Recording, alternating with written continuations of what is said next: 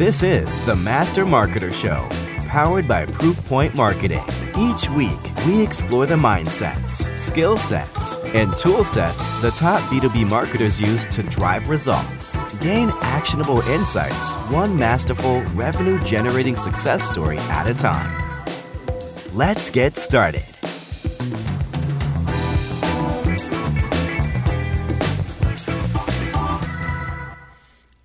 Everybody, welcome back to another episode of the Master Marketer Show. Today is going to be fun. Uh, we've got Eddie Saunders Jr. with us. Uh, he heads up demand gen for Flex Machine Tools, and we are going to talk about uh, some really fun stuff today. We're going to talk about influencers and video content, and really just how to shake things up in, well, maybe say, fairly stale traditional industries um, for the most part. Not you guys though. So let's uh, maybe let's let's kick it off. Uh, know, a lot of you probably have seen Eddie and his content out there. Um, Eddie, I think where where I'd love to start is why the influencer route. Solid question, and the the best short form answer, and I'll dive in, is because no one else really is in the industry, and that's my favorite part. So hopefully nobody takes this advice as oh i'm going to do this now because i'd love to just be one of the few but but no, nonetheless diving into it it's if you think about it like as marketers regardless of the industry that we are in it is our job to generate capture engage with just attention. Just attention in general is really what we're fighting for. It's a currency some would say. And to that point if you think about influencers like they have a segmented pool of attention quantifiable as well. You can put a literal number on the amount of attention that they have, and it's super, super relevant. So it kind of really reminds me of taking that widespread approach where you can spend all this money, do all this to help, you know, get some nice KPIs, nice metrics, and get some people to your website so they maybe download a form and might be interested in a conversation. Or you go to an individual quite literally an individual who has a segmented piece of relevant attention that's such an easy thing to, to look forward to if you're forward minded because if our jobs in essence are to capture that attention then why not go directly to the human beings that have direct lines of attention? It's almost the idea as if we're fishermen right? And we love to fish and I say, hey, you can spend the rest of your day going around this entire pond figuring out who's wearing what. But if you go by that rock underneath that tree over there, all of these specific type of fish you're trying to catch and get a hold of, they're all right over there. I see them every single day. Hey, here's how many number quantifiable that there actually specifically are. And that's what influencers can do to a marketing campaign. And I'm really surprised, but also not that a lot of people aren't diving more into that world because it is almost guaranteed quantifiable attention. So there, uh, one thing I think is interesting that I see you doing, and for anybody that that maybe doesn't follow you and hasn't seen your stuff, or maybe not in your industry, you are doing really two sides, at least in my mind, of the influencer coin, if you will. You are co-creating content with these other with other influencers, but then you're also really you've become an influencer in your own right in the industry, right? So you've built up whether, whether you want to admit that or not. That's just I guess as far as as far as I, I will I'll say that right, like. Uh, which brings this whole other and again some people call it thought leadership right, whatever you right. want to call it the reality is is you are now having people come to you and say hey eddie come speak at our mm-hmm. conference or etc and people are listening to you just for who you are and what you talk about, and again, that quantifiable influence that you have uh, as well. So, uh, I'm curious, was that purposeful or is that by accident? A little bit of both. More so by strategy and by design, I will say, because if you think about it, um, unless you have a really strong established brand, like of course you can be consistent and all that fun stuff, but we learned, at least I learned very quickly, that these social platforms love to boost up and gas up creators, like actual human beings. And so I said, like two or so years ago, let's humanize the brand. And I didn't want to do it selfishly. I've just I've done this before in a different industry and on my own personal socials. So I thought, let's really try to scale this. And if we're going to do it the way we, we need to do it correctly, we need to have some type of internal human being. And me, I've been in theater my whole life, um, as well as uh, you know I, am an MC on the side, so I do a lot of the, the event promoting things like that. Give me a microphone, I just make noises. And so we thought, okay, let's give somebody, give our audience someone to connect with, to be entertained by, and to engage with. And through that, there's even, you know, raw, subjective, and objective, I should say, data that shows there are great results. And my personal, like, presence and brand, if you want to um, go into that route, um, there are actual results and they're doing way way better than any of the content that we're posting just from our business pages. So you're starting to see a lot of brands do that. I think it's really really smart. Some people do it by accident. Some people do it by design. And as much as i never thought that it would ever lead to me like getting speaking engagements and stuff like that which i'm really honored and humbled by um, it's just been a really cool result of that because at the end of the day it's just maximizing those avenues to really get the right attention and then get as much of it as possible. And if you were to remove my presence from that situation, it would result in a significant decrease of that data, of the reach of the impressions, and of just the overall brand trust, I think. So we've seen some really good results by design. Awesome. So I think it's a good transition to talk about my uh, not transition, but you know we like to talk about mindsets uh, as part of these conversations, and maybe talk about what what what's the mindset that somebody needs to have, or mindsets, if you will, to pursue this, right? Because it's not a, again, it's not an easy thing to do for a lot for, for a lot of companies, right? It's sort of a deviation from the the standard. We've always done it this way, kind of thing, mm-hmm. right? So let's let's let's talk about that. Like what maybe specifically what mindset did you have as you started on this uh, journey? That I, that I, you know, with it just felt like dropped in my brain years and years ago that just was like a light bulb moment for me is everyone likes to do the B2C and B2B, right? Your business to business, business to consumer. Like that's just the standard mindset that everybody has from a transactional value. I flipped that on its head, or better, stripped it of its, you know, uh, its, its, its clothing and said, hey, what is this at its core? And in all reality, it's H to H, which is human to human. And that is the mindset that changed everything for me. Because before I became a marketer, or in all reality, maybe not before I became, but before it became a larger part of my profession, I spent 10 years in sales. Like 10 years beating down the doors, getting a hold of as many human beings as possible, having in depth conversations. I've read 50 plus sales, marketing, psychology books. And so I really just immersed myself into the human experience. And ever since I've done that specifically, not only did it help my sales game, but it infinitely opened up a whole new world in perspective in the marketing side. Because too many times, specifically in manufacturing, they want to just do features and benefits. They do what I call the I marketing, and not your physical I, but the letter I. And they say everything the way that I would say it. I would do this. I would say that. I would think this.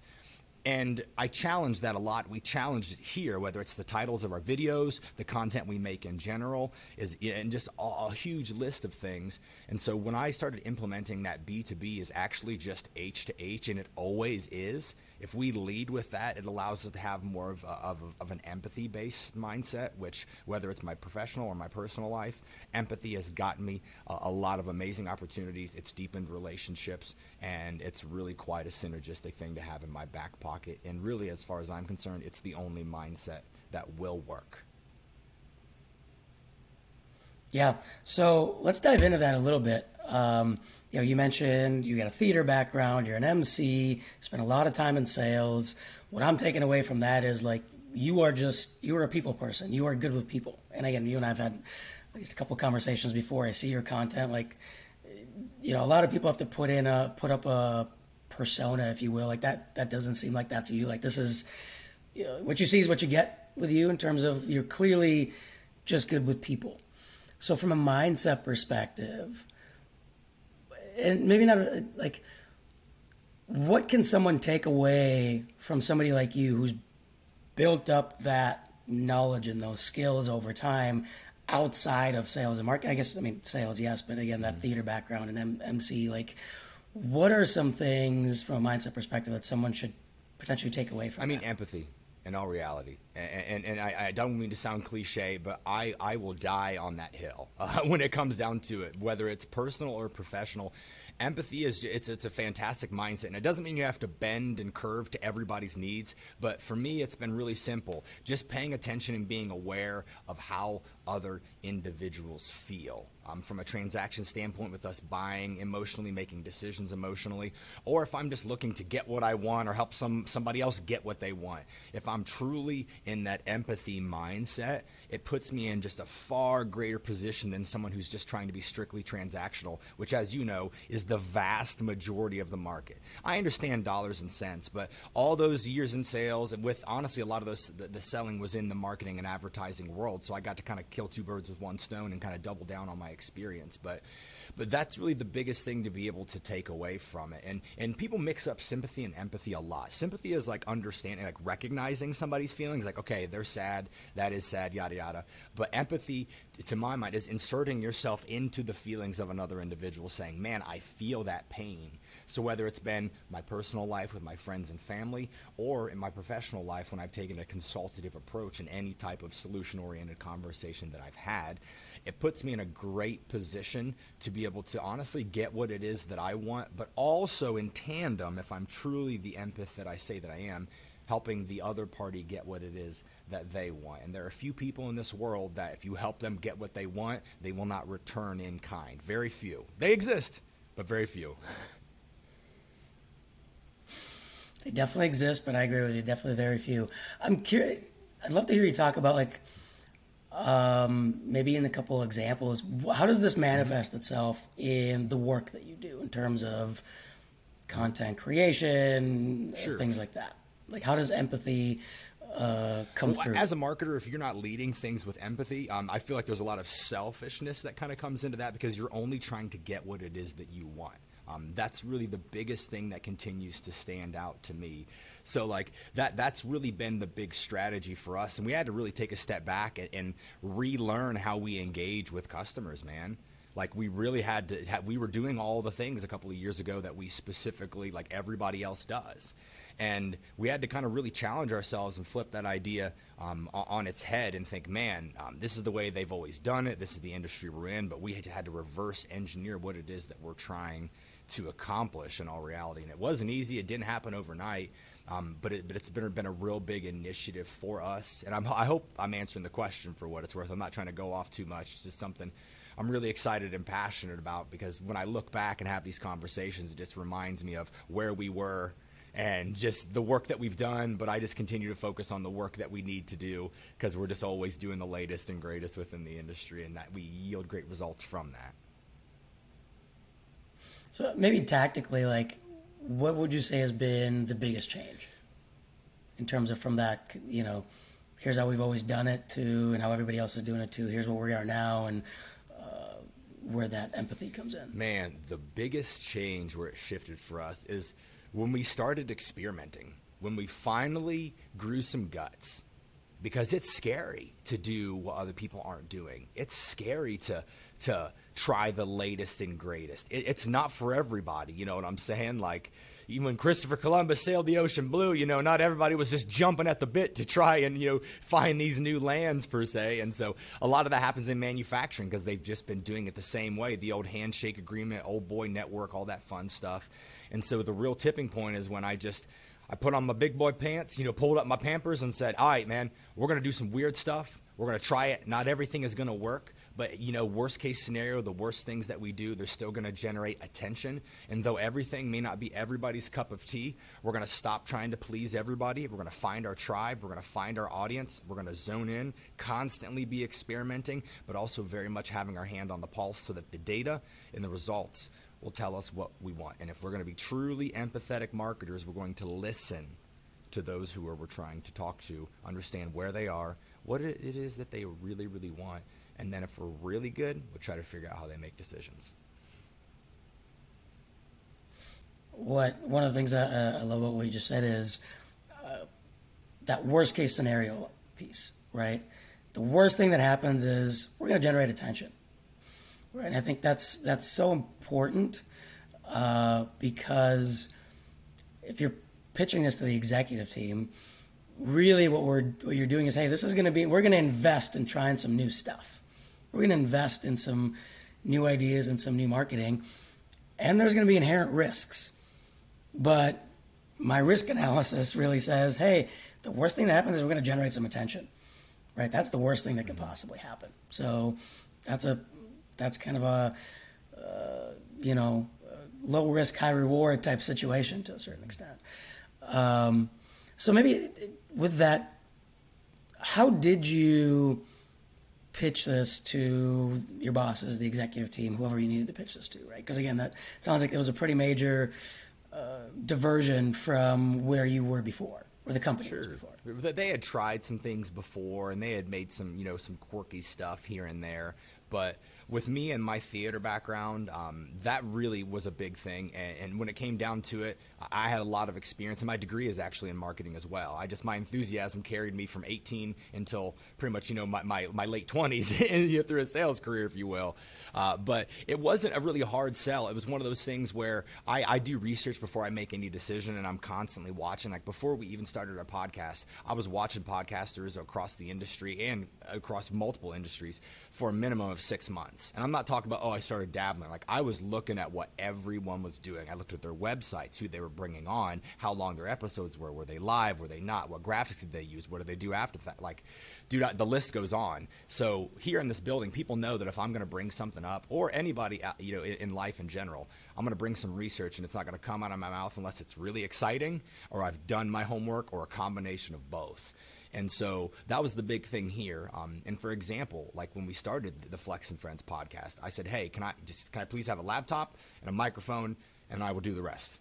And from there, we've been doing it for over a year and a half now. Got 50 plus episodes, and we've been able to connect with some awesome people, really generate a, a significant amount of awareness and we've been able to leverage that in a lot of other ways in tandem with you know the paid ads that we're doing which is very minimal because a lot of it we do is organic but the sell really wasn't as difficult as some people would think that it is and a lot of other companies. And i will say we have a little bit of an advantage because flex our average age is like 35 36 years old which doesn't say everything but it definitely says we have a more open-minded modern mindset that allows us to take some of those risks and to not be as afraid um, because we need to make that noise knowing our competitors are quintuple plus the size of who we are. And we can't afford to beat them in ad spend but we can definitely steal attention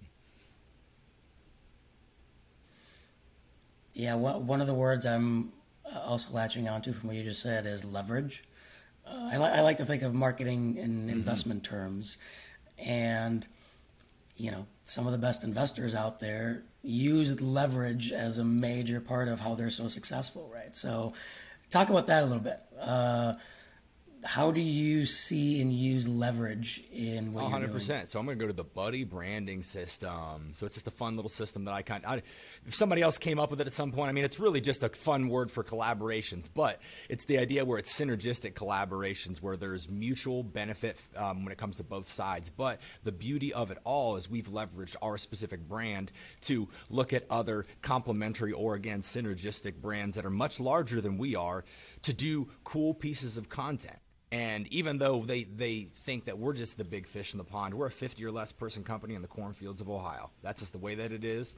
So uh, we try to keep the puffery down, but our content speaks for itself. And so when we do that, we leverage our current presence to then be able to position other pieces of content with other individuals, therefore doubling our output, reducing our efforts because we're doing it with somebody else and really just d- doubling the efforts and lowering the investment as well if we do some type of paid ad spend. We've done that on a variety of occasions because as much as we love featuring ourselves, the synergistic products that exist within manufacturing are really almost endless in most cases. And and I love that we could just easily go to some of these larger brands and they're so open-minded to doing content with us. One because we do a lot of it ourselves and if you do just a small amount of research on us you're like wow these guys get content. Um, you know we're getting better every single day but we want to talk about a real leverage point. Over the last two years just being absolutely consistent with our content strategy the asks become way easier, the conversations become way shorter, and the hesitancy, sorry, hesitancy is almost non-existent um, from people. Like we say, hey, we have an idea, and then they say, okay, when's the when's the soonest we can meet and hear about it? Because we want to know what Flex is doing, and we want to know how we can be there as well. So we've created a nice little buddy system uh, through a lot of the brands that I've been able to represent or work directly with over the last three years, and we're seeing the fruits of that that labor to this day. And we've even got new content coming out here soon that's going to feature even bigger and better partners that we are really excited to announce here. Can you walk through maybe an example of that? Like if uh, what's a what's a collabo that you've done recently that that really paid sure, off? Sure, So with us, and how did it yeah, yeah, yeah. I mean, well, there, there's uh, it's really just the the video series that, that we've done. I mean, not just with the influencers in general, because that's a whole nother conversation where we've seen immense results. But from a brand perspective, first when COVID hit, right, everybody was sitting on their hands because they didn't know what to do, and they were just waiting for someone to do something, right. And Flex, we're, we're never really known for sitting on our hands at all. Um, it, it, it, we said, hey, we're going to start doing live videos. And I said, okay, well, we're going to do live videos. I'll take my theater background and I'll write a show. I'm going to legit write a show. We're going to contact some cutting tool brands because we manufacture large bed CNC machines. What do they need? You need cutting tools to cut the metal on the machine, right? And so we we went to some just some of the largest cutting tool brands in the world and said, "Hey, we're writing a live show. Everybody's sitting there with their hands in their pockets trying to figure out what to watch. We've created that that thing that they want to watch, and we want to use your tools on our machine. We're going to do a live demo. We're going to have one of your experts. We're going to bring them in so they can answer questions real time. People were commenting. We pulled them up. We'd answer their question. We'd show HD uh, footage of the cutter working in real time so that they can use that content." And that's a true collaboration when both individuals can take something from it. And we would get, no joke, upwards of 100 people watching those events live. So we talk about a hot iron and we were striking. Ooh, yeah, we swung the hammer on that one. And we still do video collaborations of that nature two years later. And, and it's just we have that content for YouTube. We can take fractal pieces of that content that we use to this day. I mean, I, there are a few people in this industry that recycle content and create content the way Flex does, and we're dang proud of it. I mean, you, you guys definitely do some awesome stuff. Can you talk about um, maybe the thought process that went into that? You know, you mentioned, hey, we're not known for sitting on our on our hands, et cetera, et cetera. Like, I think one of the things that people can maybe take away is what is the what is the thought process that went into? All right, here's what we're going to do differently instead of conferences. yeah, I mean, like I said, I'll go back to my theater background. I'm, I'm, a, dude, I'm a theater nerd and a big performer, and I'm a marketer, obviously, uh, you know, by by profession and all that fun stuff. So, uh, the thought process behind it was just we want to be able to, to hit our three big E's. What is that? To engage, entertain, and educate, right? And so I figured we're always trying to create content that does just that. Because if we can even hit two of the three, that's okay. All three, you got it. Um, but we go back to mindset, and a big thing that I've always hit upon, even when I was like selling and consulting uh, for marketing and advertising for small to medium sized businesses, my phrase would be like, "What have you done today to let the world know that you exist?" And it just, again, another light bulb moment smacked me in the dome. And I'm thinking, and I think that every single day. I wake up every day and think, what can I do to let the world know that I exist? Selfishly, selflessly, whatever it can be. Um, that's been a huge mindset shift for me, and that's where a lot of the thought process comes from. And when you have that as the core of what you're trying to do, you'll think less about, oh my gosh, we got to make everything perfect. We got to do everything right. You got to make sure it's the right font, pixelation, this and that. We got to post at the right time and all that. Like you will, you'll think that all day, and that makes you a marketer. And that means you care. But at the end of the day, if you have just the coal and the irons that are going into your fire be filled with what have I done today to let the world know that I exist, and you have a little bit of creativity, there are so many tools nowadays available to at your disposal that that can be a great leader um, in your thought process. And if you have that um, in your back pocket, it's a dang good motivator. Yeah, for sure. I, I mean, uh, what we always talk with. Uh, clients about, existing and prospective clients, is you know the, the time where the content production aspect was a limiting factor is long gone, right? Like there, like you said, there are so many tools. Most of them are free. Like you want to start a podcast, great. Like you know, you've got Anchor and you've got free versions of all sorts of editing tools and whatever. You can, heck, you don't even like. Do, do you need a microphone? It's yeah. it's a nice to have. You could do it with just a regular headset, and sure, your audio might not sound as good, but you can do it. Right, like the, the barrier to content creation is no longer the production side of things. It's now how, how can you break through the noise because so many people are creating, right? Um, one thing I, I'd love to get your thoughts on is again, you've got the theater background, and I, I can tell just by talking to you, it's a it's a big part of you've got the personality, right? Like you're you are literally built for this in terms of like you, you know being in front of a camera, being, being behind a microphone, talking to, to large audiences, etc. Like doesn't mean that maybe it doesn't right. make you nervous. You know, I'd be actually curious to know does it. Um, but we'll save that for for a minute here. But the question I have for you is do you think somebody that doesn't have that background can be successful in doing what you're doing? And if so, how? 100%. They totally can. Now, I, I get that not everybody has the same skills and abilities. You should see my handwriting. I write like a very angry six year old. Um, who's also in a big hurry. Horrible handwriting, right? The good Lord giveth and the good Lord taketh away. So everyone needs to use their strengths. There are some individuals who are phenomenal writers, phenomenal writers, but you put them in front of a camera, they play Ricky Bobby and they don't know what to do with their hands, right? And he, even here at Flex, like we very much understand, like you got to leverage your subject matter experts, right? And so we have a machinist here who's been my co-host um, for the last two years for any of the content that I've been in regarding some of our machines. He is not a natural actor, didn't even do drama in high school, did nothing, didn't even step in front of a camera unless it was like a family photo in his entire life. And through just some general practice and just kind of cutting his teeth, he now does great. It's seriously night and day difference, and we leverage him and his presence and his knowledge to have some fun. I mean, he's got a cool personality as well, and you can't put all machinists in a box because that's really unfair, if you will, because um, they're highly intelligent individuals, and it doesn't mean they need to be good on camera. You know, they make metal and stuff. If they put me in charge of the machines, I break everything.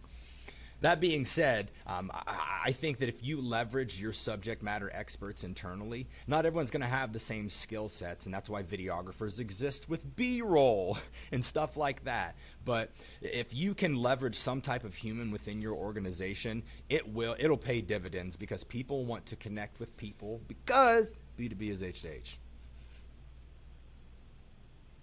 Yep. So. Um one more question for you, sort of related to yeah. mindsets, I think, which is you mentioned the the three E's, right? And one of them was entertainment. Uh, I personally believe that the way that the mark the market in marketing in general, not just in, in your industry, thinks about entertainment is fairly myopic. Like, uh, and I'm curious on before I give my opinion on it, I'm curious about yours. What does entertaining content uh, mean to you as far as how you think about it? This is strictly my opinion, but in all reality, I love making individuals laugh. Because when you laugh, your body releases specific chemicals that feel good.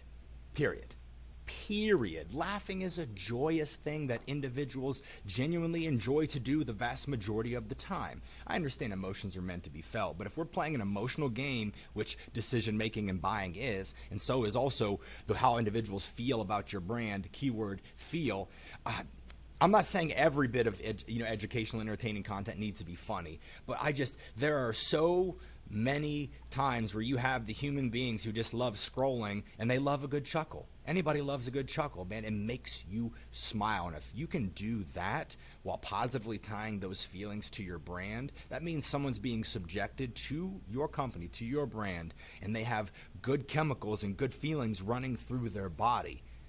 I don't know a lot of situations where that's a bad thing.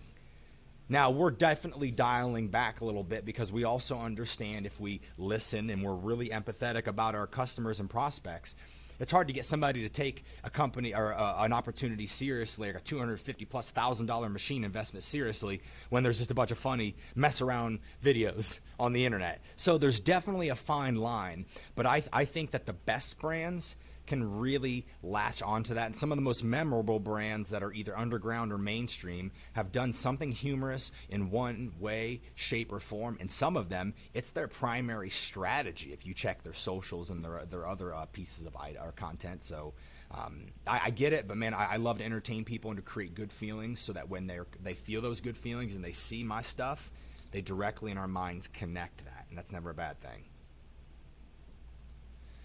Yeah, no, I, I, I was curious on your thoughts, and I'm, I'm not surprised where you went because again, you're you're an entertainer, like that's the background you come from to a certain extent. I mean, as an MC, you have to mm-hmm. do at least some of that, right? So there's that. Um, you know, kind of my thought about it is I, I, I do agree. Humor is really, really powerful. Um, where I, I, feel a lot of people maybe uh, it becomes a limiting factor for a lot of people, which is not everybody's funny, right? And I think now there's uh, there's a spectrum of funny, right? Not everybody could be a you know a Jerry Seinfeld on stage kind right, of thing, right. right? Or you know, choose your comic, whoever's your favorite. I don't care. Um, and like I can sort of like I think about myself, for example. I am not the funniest person out there. I, I don't have an MC background. I've never, I, I, you know, hell, for the longest time, I was scared to get in front of a crowd of more than 10 people. Like, I, you know, and funny is not really my MO, right? The other example I'll give, like, there's a lot of people that are just like memes. Like, they can come up with a meme on the spot and it's freaking hilarious. Me, I'll be. It takes me like. It's got to be the perfect one that I can sort of relate to, and it's still mediocre, maybe. Right? It takes me, I don't know, thirty minutes to come up with something, whatever. That's just not me.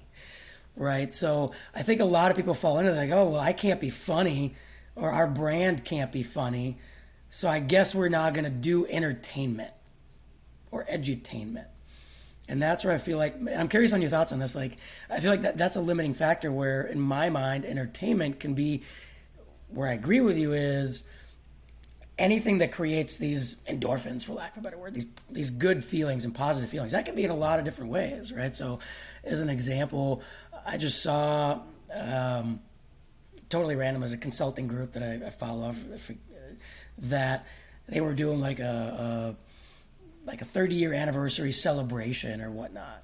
And, you know, they brought in speakers and like engaged the community. There was nothing funny about it whatsoever.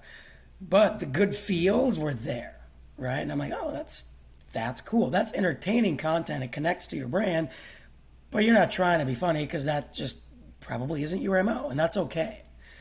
Um, so anyway, I'm curious on your thoughts on on that. Just like sugars and sweets in moderation. That, that's that's really or use them sparingly in, in some cases, um, and it just depends. You, men, you mentioned memes, and it's just one, one thing. I think we're at a really weird point to where I, I can't remember when the first meme was created, but if I had to guess, it may have been in the last like 10, 15 years. Horrible guess. Please don't fact check me on that. But the idea is that we have the generation that's above mine that didn't come up with memes being funny. Not a lot. I mean, not that I'm not putting everyone in a box per se, but there's no pop culture connection to that. You know what I'm saying? You put some nostalgic 80s, 90s references, yada, yada, things like that. You know, then that's cool. You can do that. You'll see that with some celebrity endorsements in, in their way, shape, and form. And not everybody has to be funny. Like, you don't necessarily need your, you don't want your, um, your, your attorney's office to be funny. You know what I'm saying? Like, even though some of them have some outlandish billboard ads, that's a whole nother conversation. It's just another tool in the pocket. And the thing is, if you don't have any original creative talent internally to create those funny things, look at what makes you laugh. Look at look at what what do you absorb? That's the biggest thing. What do you as a decision maker? What content are you absorbing? What are you subscribing to? And there's nothing wrong with sharing somebody else's stuff. It's free to do. Just because you, I mean, and plus, if you want to make a meme, there are hundreds of meme generator sites, and I'm not trying to zone in on that. That's just the one specific example because there's there's not only a lapse in understanding of that specific tool, but there's also a lapse in creativity because what was creative in the previous workforce now with the millennials kind of getting in there and making their decisions and we're taking over for what that's worth um, in, in, in a sense for lack of a better phrase you know we're familiar with other items and of course my kids You know, I got four kids. My oldest is 11, and I can only imagine how how they're going to be marketed to. And I try to pay attention to what they do because I try to see what's going to be funny to you. Because I know in the next 10 years, I'm going to be marketing to you, sweetheart. You know, like it's just uh, it's things we got to be be careful of, but also being very aware that people do want entertained. They they just do. They want to smile. It doesn't have to be your sole marketing effort. Some people it is, but if you leave it out, um, it either has to be a very specific situation or you just simply don't know how. Yep, for sure. So, which this is a really good transition into. Or we talked a lot about mindset. What about skill set? You know, again, we talked about a number of things, maybe tangentially, especially with your background and things. What skill sets does somebody need to be successful in this, in terms of again that that influencer side and the content creation?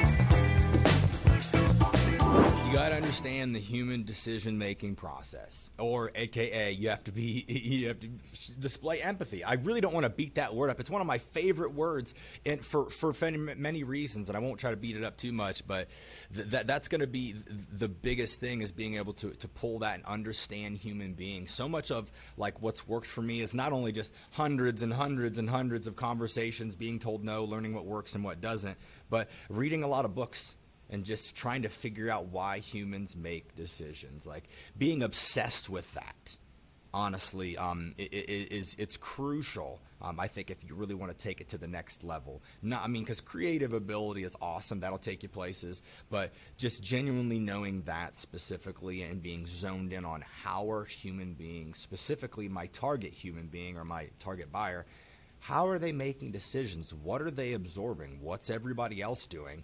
And and you could even strip that down even further to just being curious to being genuinely curious having the biggest eyes and the biggest ears possible. And i didn't say the biggest mouth so i'm not saying you always need to have that message. I'd rather t- have somebody who is observant and who can create very direct content than somebody who just makes a bunch of noise. And trust me i've been both I've been both. And someone, some people would argue that I'm one versus the other. That's irrelevant for a whole other conversation. But back to the mindset, just being genuinely curious of, of individuals and what makes them tick has really changed the game for me because as soon as I started focusing on others and not just my product, my features, my benefits, um, conversations changed. And above all, responses to those conversations changed. Do you have a specific framework that you either use or developed, either formally or informally, for understanding that human decision making process? Uh, lots of audiobooks. I will say lots of audiobooks, but but at the end of the day, um, uh, after three years now at, Flex, I've got a really, really good idea of who our target buyer is because I made it a point to connect with so many of them. And part of my job now is quite literally to connect with our customers and to just learn more about why they made the decision they did. And I'll even connect with people who choose to not do business with us so that I know why they chose not to. Um, and it's not an obsession, I should say, but it's been something that I've very, uh, very much focused on. And then it creates deeper relationships, deeper learning. And now, even further, I'll create content with my best customers and create awesome fractal video uh, pieces um, from that specifically that I can then show to other customers because I already know that customer one who I was talking to has the same problem as the vast majority of my prospects. So now I get to give them a view down the lens because I know that's really what they want in the first place. They want that crystal ball that shows them, okay, I'm not going to be the first, I'm not going to be the only, this is going to work for me. And so reverse engineering that it really allowed me to change the game. So my framework is very much them focused. I already know about all me. It's not my job to know about all, all about me. It's my job to know all about them. And when I made it a priority and I held it to a specific magnitude and made it non negotiable to gain a better understanding, then I gained precisely what I was you know, seeking. And that was better understanding, better results, and as I resulted, or said back beforehand, better conversations. So the framework is setting yourself up to understand by reverse engineering what it is that you're trying to do. Yeah, I, I love it. I mean, you're pretty much speaking to everything that we have in our you know relationship framework that, that we work through with, with, with clients. I'm curious, um, with everything you've talked about, uh, you just mentioned another example of leverage, right? In terms of creating content that you can then use for another purpose, right? You're going to co-create content to build that relationship, and you can use that same piece of content to start a relationship potentially with a with a prospective customer. Um, have you developed any systems to operationalize this, right? In terms of being able to do it over and over and over and over and over again, and be efficient at it. Because again, you guys, I mean, you put out a ton of content. I mean, the main system you talked about for mine, or primarily for like flexes in general, or I just want to make sure I zone in on the right situation. Uh, either or, or both. Got you. Different. Well, for me um, specifically, I mean, a lot of it's very synergistic with Flex. I use that word again because it, it's it's real. I'm specifically being the podcast. I mean, uh, we we like we're always experimenting. We're always doing the fractal. It's like that. That's that's a big thing you'll hear me say a lot. Is, is, is this the fractal content? So a lot of our framework is is we obviously use technology to allow us to plan our posts out. So that makes it very very easy. We know the ratio of our product lines that we specifically want to feature when and where.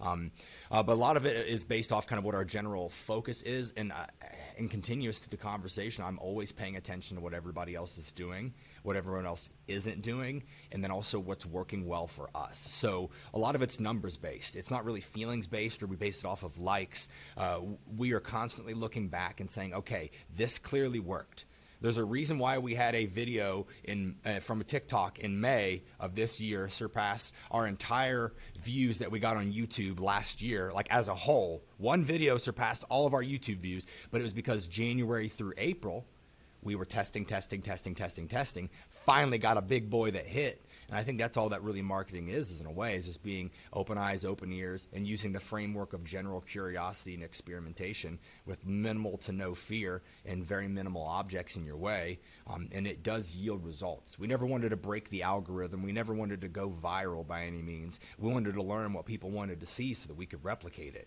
And does that happen every single piece of content? No. But we always are looking back to what we've done, doing that, and we give about 20% of our bandwidth to trying new things. And then when those new things hit, they make it very aware because we have objective data that we can tie back to that specific effort. And we have something that I refer to as not my ROI, but my ROE, which is my, is, is my return on effort. Because we can invest in all of these, these tools and programs, and they can do great things, but is it going to be return on our specific effort? You know, I'd love a Lamborghini, but is it, you know, it'd be nice, you know, but is, am I going to get, you know, for an emotional ROE from all the effort it's going to take me to get that said Lamborghini? Maybe not the best analogy, but in all transparency, you get the idea. Yeah, so, you know, you kind of mentioned a number of things here. Um, from a tool set perspective, maybe then uh, you, know, you talked about technology to plan posts, etc. Um, maybe talk through some of that. What what are some of the tools you actually use on a day to day basis to, uh, you know, activate against this framework or system that you've got put in place?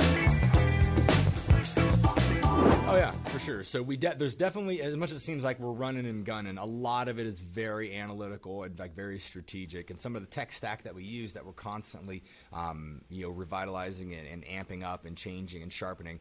This big one is we use Buffer.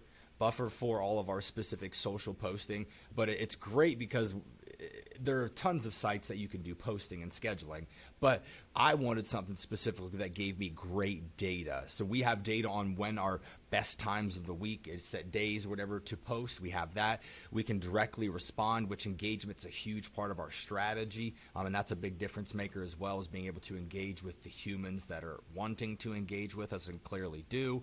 Um, we're able to see all of our mainly the analytics. That's my favorite part of, of all the social stuff we do. The, the posts they are what they are. That's cool and all, but I'm a data guy at the end of the day, and um, we actually currently um, we're tracking all of the top our top five social uh, channels, and each of those channels we track the top four metrics of those because not all social platforms are made the same, and if they were, there'd only be one.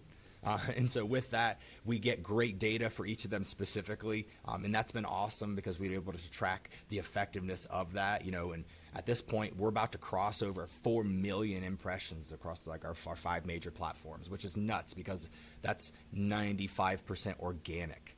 So um, little things like that that can help you tie back to your ROE. Is it worth the effort? Um, and then additionally to that, email campaigns a big thing for us. Like we obviously want to stay in touch via email, and we don't just want any email platform. So we've used Mailchimp in the past. Switched over recently to Constant Contact, um, just for its great user-friendly um, uh, usability, if you will, and then um, its integration with our CRM. CRM is going to be huge as well for anybody who who is talking to anybody um, within a business perspective. Having a CRM is going to be huge. So not not this big illustrious grand tech stack that you may think, but in all reality, we've got our, our you know our CRM for all of our you know management and our data. We've got some we got our outreach platform with with our email with through Constant Contact and then having our social platform that gives us all our analytics, our post planning, and then all some of those nice bells and whistles in between. Um, that's primarily what it is that we're using on a, a, daily basis outside of just doing a lot of things natively in addition to that. Oh, and I can't forget Canva. I use the crap out of Canva. I was going to ask, are you, you're doing all, are you guys doing all the creative production work in house or are you outsourcing any of that? In house, homie, and proud of it. Is that all you, or do you have a do you have a team? Oh God, no, it's not me. Whew. so, uh, no joke. Another great thing about the Flex team is we actually have two videographers at any given time, and they are in house. Awesome. So one has more of a design focus, and we have a videographer who also runs our social. So that's another key kind of situation there. Without giving away our playbook by any means, having a videographer um, at heart do your content you want to talk about unlimited video snippets and all the like what you could use that's the smart way to do it a lot of people are bootstrapping and using canva which is great because i use it for my own personal stuff but in all reality having a videographer as your social and as like your brand person that's two birds one stone homie and do you, do you think i'm curious like cause, i mean there's a lot of uh, videographers out there and i would venture to say all of them have the technical skill set. That brand and social skill set is a that's a different animal to a certain extent. Um, so the fact that you've got somebody that can do both is again I wouldn't call it a unicorn per se, but it's that uh, I don't I forget who coined the concept or whatever, but it's sort of like those uh, you know uniquely complementary yet different skill sets that somebody puts together and makes themselves invaluable, right? Mm-hmm. Mm-hmm. Yeah, yeah, so exactly. I'm, is, was it hard to find somebody like that? Well, uh, to continue my trend of transparency, it wasn't always that way. It was honestly another type of outside of the box situation. Because we mm-hmm. have, as a team, as we grew, there was always at least one person that was doing the manual posting, but we all kind of collectively uh, collaborated on that specifically. And as we've done some internal shifts, it just made sense. Um, it really did. We've got somebody who's doing like the vision casting, which is primarily myself, paying attention when everybody else is doing trends, patterns, yada yada, analytics on my end, and then the creative side was just our videographer who started as our primary video person, but then realized that if him and I worked together, we could do that. So it was one of those where we had training wheels on on him at first. You know, he's because he's very very capable video guy, like fantastic video dude. Uh, his title is quite literally video genius, quite literally. Um, and so he's, he's the reason why we had all the video assets and the ones that you see. He's the reason we have that. So we just took that already solidified skill and took a rather easy job and in some cases and that's just the social posting and we work together on it. So even though there's one person posting there's always at least two or three minds behind it so that we can keep that collaborative mindset but also not reduce the singular vision of the content. So he is very much becoming um, a unicorn within himself. You know we're getting better every single day but but I can recommend anybody if you have somebody who is even somewhat competent in socials but great in video or design that's the person that you have running your socials period and one um, one other thing I'd love to hear from you is you know you mentioned the data piece. What are the main metrics that you are looking at? I know every platform is different, but maybe across the board, what I'm curious about is what are the core metrics you look at, and then how are you connecting them to business impact? Yeah, so big one being impressions. Um, impressions, reach, and video views. Those are kind of the bigger ones on like the demand gen side.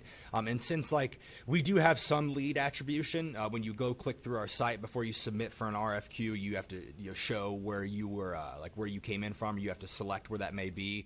But uh, I've learned and listened to a lot of uh, people much smarter than myself that really question that. So that's something that I'm constantly challenging myself is that true lead attribution. Because even though we have people who say from YouTube, saw our videos, um, the, the, socials, yada yada, um, so we do track that. That's one way we can specifically attribute that. A lot of it's the, the verbal feedback we get you know, we get a lot of feedback from the fun videos that we do and from our distributors, channel partners, and our direct customers.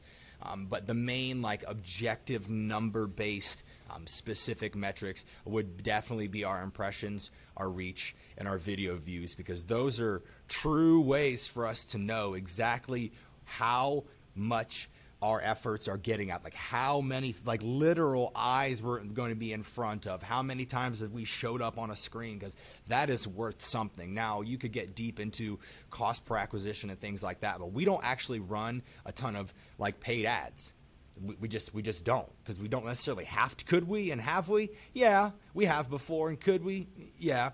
Um, we just don't necessarily have to during this specific point because we also understand a lot of the uh, a lot of keywords we're competing in are very expensive keywords, and so we really are trying to justify that. But at the end of the day, we keep things nice and compact, super direct, super strategic, and have a good time doing it. Nice. Yeah, I mean, you were talking about you know, kind of questioning the, the validity of some of those things. Uh, what we'll generally talk about is you kind of have to triangulate, right? Because click-based attribution, we all know the the, the defaults there, the gaps in terms of well, just just because that's where they clicked from doesn't mean that that's where they originally found you, that kind of thing. On the flip side, you've got you know that self-reported attribution where people are a combination of lazy and forgetful right? Yeah, they might say, well, I found you via YouTube, but is that really, right? Maybe you got a referral to go watch the channel. Like, hey, you should check out this video. So where did you really find me? Well, this person told me, right? And so it's sort of like you got those gaps, and then the other piece uh, that we always talk about from that triangulating is like various correlations between. All right, we started doing this. And we invested more here at this point, and afterwards, did we see an increase in you know, business impact or a decrease in business impact, whether it be pipeline or revenue or LTV or, you know, all sorts of different metrics you could be looking at depending on what your objectives are. But it's got to be kind of that combination of all three of them. Otherwise, you're going to go astray somewhere because no, nothing's perfect. Sure, sure, and, and, like that's one thing I will say, like the small little, uh, little bump in our armor or whatever you want to call it for lack of a better term is is uh, that we want to be better about where that lead attribution like we really getting that pinned down because we're not just simply trying to justify what we're doing. We're trying to focus on that ROE because we can put we can invest as many dollars in, into whatever it is that we want specifically within you know realms of our, our, our, budget per se. But aside from that just figuring out what's actually worth the effort of going into it. You know the dollars and cents can be made. We can figure that out but that's one thing we're definitely getting better at and just trying to always improve on. Anybody can yeah, better on that right? Yeah. On that point uh, maybe if we can spend a couple minutes to uh, dig into that a bit more. Yeah how do you decide whether something uh, is going to be a good ROE, like that it's worth the investment? How are you making those decisions? A lot of it comes after. In all reality, I mean, you try your best in the beginning to, to be like, okay, this is going to be worth it. But but a lot of it's based off things we've done before. And, and when you're somebody like like Flex, where in the last three years alone, just we, we've been able to grow leaps and bounds um, when it comes to brand awareness and the impressions. Again, we're, we're we're getting more impressions this year on our social and reach than we've gotten probably in the last five years total combined. Combined. It's nuts, man. It doesn't happen overnight, but it's just one of those where it's because we're constantly experimenting. Constantly. And we accept yep. the risks of things not being worth the E you know, um, because we waste time on customer calls, we waste time on demos. Everybody is going to waste time and resources in one way, shape, or form. There are probably 20 people in the building right now that are wasting time, you know, and you know whether it's directly or indirectly, and that's anywhere you go. Um, so a lot of that has been based off of do we have a good plan, and we mitigate a lot of that risk by our partner system. And that's a big essence of that buddy branding system that I've been utilizing as well, focusing a lot on collaborations. Because when you do that, you significantly lower the risk. And we go back to what's the worst thing that's going to happen. We tighten a relationship with a company much bigger than ours, get a lot of that backlink, all that good fun stuff, and we're creating good content that's going to get attention in some way, shape, or form. Um, and so that's really the, the big ways that we kind of go about it. We don't have a perfect system to be like, this is going to be worth 100%. Hey, if anybody out there has a system like that, let me know. A lot of marketers would love to hear from you, right? You're going to be no, rich. I, I asked that, not facetiously, but uh, it's actually, I, I, love that you brought this up. I was just listening to a really interesting uh, uh, podcast interview yesterday about like decision making. Uh, it's uh, making sense with Sam Harris. If you're interested, it's like two and a half hour interview, but it's um, the long and short of it really is that you know there is no perfect system. Like this focus on um, outcomes and consequences can number one only get you so far, and the reality is is humans are notoriously bad at thinking through what all the potential outcomes and consequences could be, right? Because you don't know until you've been there to a certain extent. Yeah. Um, and I'm, I'm, sure I'm butchering that entire thing, but uh, for anybody listening, you can check it out on your own. Um, but what I love about what you're saying is that, and I'm paraphrasing, correct me if, if this is incorrect, but you've got a set of heuristics at this point that you're using for, hey, I think this is going to be good. And on top of that, now you've got a history of saying, hey, you know what? My bets uh, to a, a certain percentage of them pay off, and they pay off in a big way. And the ones that don't pay off, well, maybe we wasted some time. And sure, maybe some of them wasted a little bit of budget on whatever tools and equipment and ad dollars or whatever, but it's minimal. You're mitigating that risk, like you said, through that partner program because you're offloading some of that. So you've got these heuristics that you're generally using. Yep, I think it's going to be a good bet, and then you do a postmortem, which is, hey, was this a good bet? Mm-hmm. Mm-hmm. Is that and fair? That, that's why people don't like when we ask for collaborations anymore with people. I don't come to you unless I have something written out and probably an outline already. You know what I'm saying? Like I don't come to somebody with a new show. Um, like we're getting ready to start one here and here in the not so distant future, whole new video series featuring some of our greatest partners. I I just went to them, just saying, hey, I have an idea, and we're now at the point to where none, no details even need to be described. It's look, what's on your mind. When can we meet next and talk about it? And then everybody's in the room talking about it the next day. It's just uh, and that, that's with other partners specifically. And so it's just it's nice to have a little bit of that. We'll call it authority for a time, or maybe influence, whatever you'd like to call it. And and it's not it's, it's because we've done some of the stupid stuff. Like there are lots of stupid videos that I'm. Well, we're probably really lucky that they didn't make it to production because they're just bad. It's bad, right?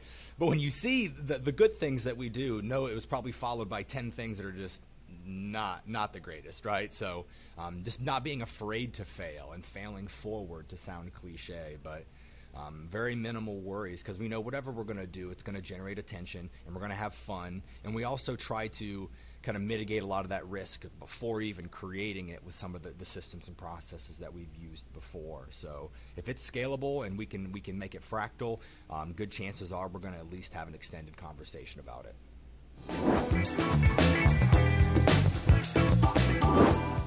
Yeah, for sure. So uh, to put a pretty little bow on it, I think we've talked about results pretty consistently throughout, but maybe summarize. Okay, you've been doing all this stuff. You've focused on influencers and fractal content creation uh, over the years here. What's that done?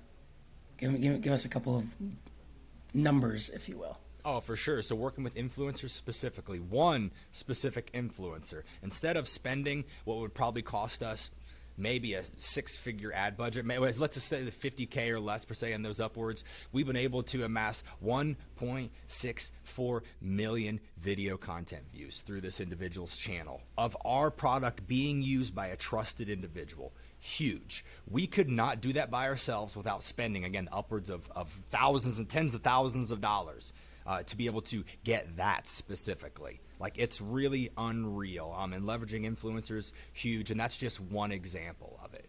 Another big thing that I mentioned earlier is we're talking about impressions. That's a direct result of your efforts on social, exactly your reach, all those fun things. Um, I set a goal this year for two million, and that was like a lofty goal. That was one that was like, yeah, that's pretty stretch. I don't know if we're going to hit that. That's that's a big, big goal, and no joke, we're going to probably double it before the end of the year, with like zero ad spend. I'm not even joking, like zero ad spend. And that's not even including my own impressions. Like my own personal impressions through the LinkedIn, that's not even including that because that would more than double it already. And so with that type of framework, Um, and those are just, again, only two examples of just raw numbers that we've been able to see from that. I mean, last month we got a million impressions in Facebook alone. On Facebook, what? We don't even care about Facebook. Million plus impressions. You got my attention. Awesome. And from a, a I guess if, if I had to guess, that correlates to business impact.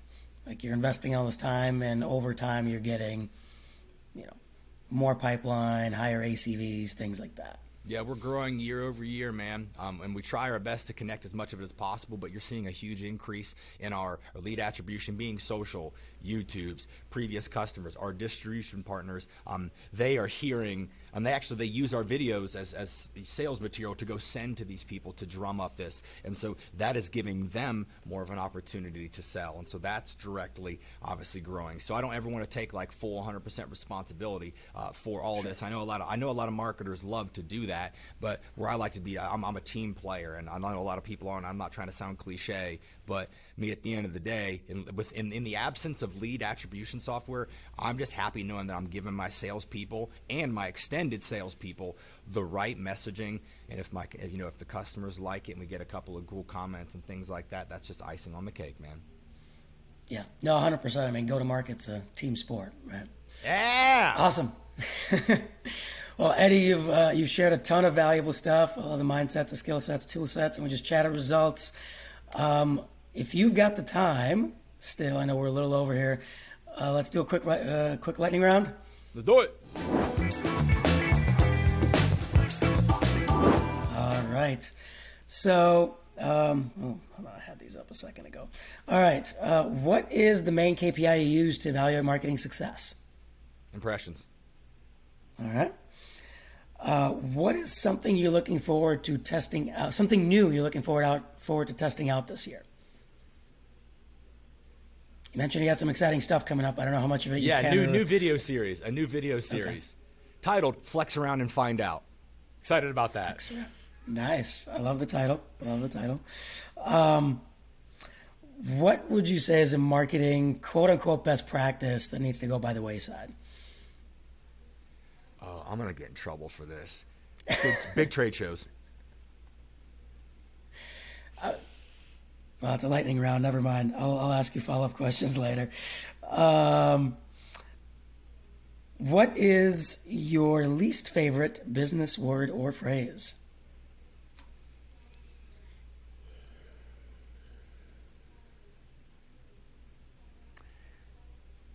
Oh goodness! I know this is lightning round. I apologize. There are just that's all right.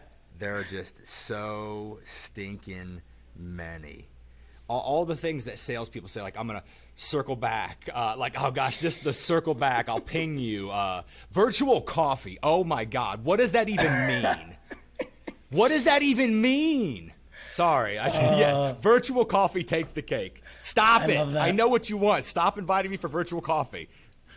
Sorry. Oh man, no, no, I, am laughing because at, uh, at, one point one of my uh, um, early on in the pandemic where everybody was doing virtual coffees, right? I I had a uh, uh, just almost like a get to know you calendar uh, template or whatever, the, the, link that I'd sent out to people, and then I'm like, I don't what to call it. So I labeled it virtual coffee, and at some point I'm like, this is stupid.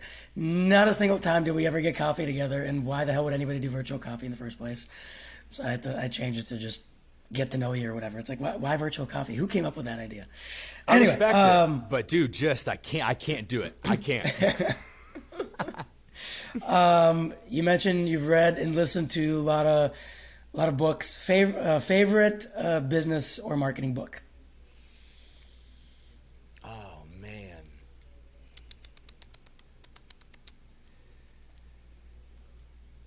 It might be start with why.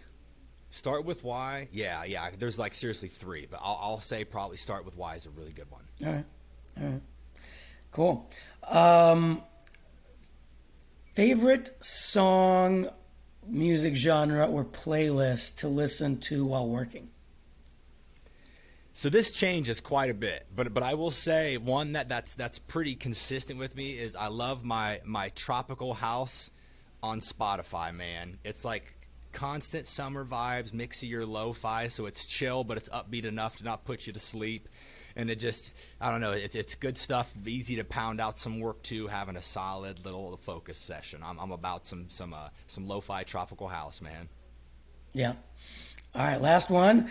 Um, what is something about you that uh, somebody who wouldn't be able to find out about you on LinkedIn or any other social since you're so public? What's something maybe that someone doesn't know about you?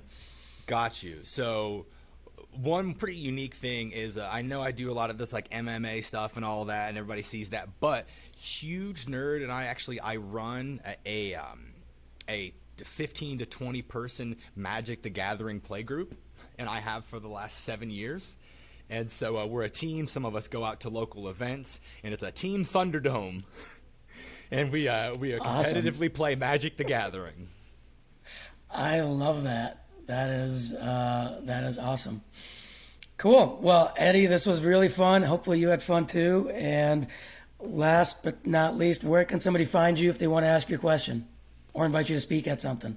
Yeah, absolutely. LinkedIn is the the greatest uh, way to be able to contact me, putting stuff out, you know, at least every day. So lots of really really cool things. You can find me on uh, Facebook as well. Um, you check it out on YouTube. But big thing, Eddie Saunders Jr. on LinkedIn. Awesome. Eddie, thank you so much for your time, and we will be in touch. Thanks for joining us on another episode of the Master Marketer Show.